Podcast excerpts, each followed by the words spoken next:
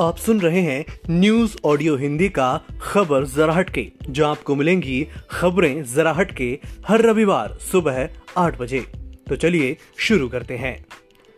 दुनिया भर में ग्रेविटी, इंटरस्टेलर स्टोअवे जैसी कई फ़िल्में हैं जो स्पेस पर बनी है। हालाँकि अब तक ऐसी कोई फ़िल्म नहीं है जो स्पेस में शूट हुई हो। लेकिन अब रूस के डायरेक्टर क्लिम सिम्पो को अमेरिकन एक्टर टॉम क्रूज से पहले ये कारनामा करने जा रहे हैं। क्लिम सैम्पे को अपनी अपकमिंग फ़िल्म चैलेंज की शूटिंग इंटरनेशनल स्पेस स्टेशन पर करेंगे।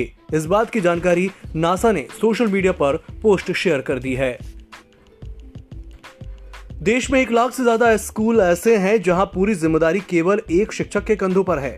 ये दावा यूनेस्को संयुक्त राष्ट्र शैक्षिक, वैज्ञानिक और सांस्कृतिक संगठन की 2021 भारत के लिए शिक्षा रिपोर्ट की स्थिति शिक्षक नहीं, कक्षा नहीं में किया गया है।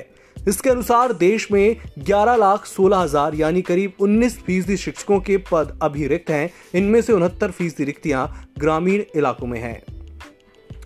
इस वक्त नवरात्रि चल रही है और पश्चिम बंगाल की दुर्गा पूजा अलग अलग सामाजिक संदेश और थीम के लिए विशेष रूप से पहचानी जाती है। कोरोना काल के दौरान भी बंगाल में दुर्गा पूजा पंडाल की विशेष थीम सजाई गई है।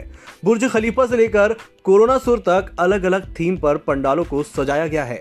इन सब के बीच ममता बनर्जी के 10 हाथ वाली मूर्ति वाला पंडाल चर्चा का विषय बना हुआ है। उत्तर 24 परगना में एक थीम आधारित पंडाल ने पश्चिम बंगाल की मुख्यमंत्री की एक मूर्ति माँ दुर्गा की जगह स्थापित की है।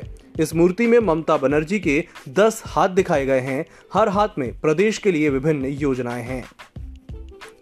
टोक्यो ओलंपिक में गोल्ड मेडल जीतने वाले नीरज चोपड़ा के भाले की नीलामी में सबसे ज़्यादा बोली डेढ़ करोड़ रुपए लगी है। वहीं भवानी देवी के ऑटोग्राफ की गई फेंसिंग की तलवार भी सवा एक करोड़ में नीलाम हुई। प्रधानमंत्री नरेंद्र मोदी को तोहफे में दी गई चीज़ों की नीलामी की आखिरी तारीख गुरुवार को खत्म हो गई।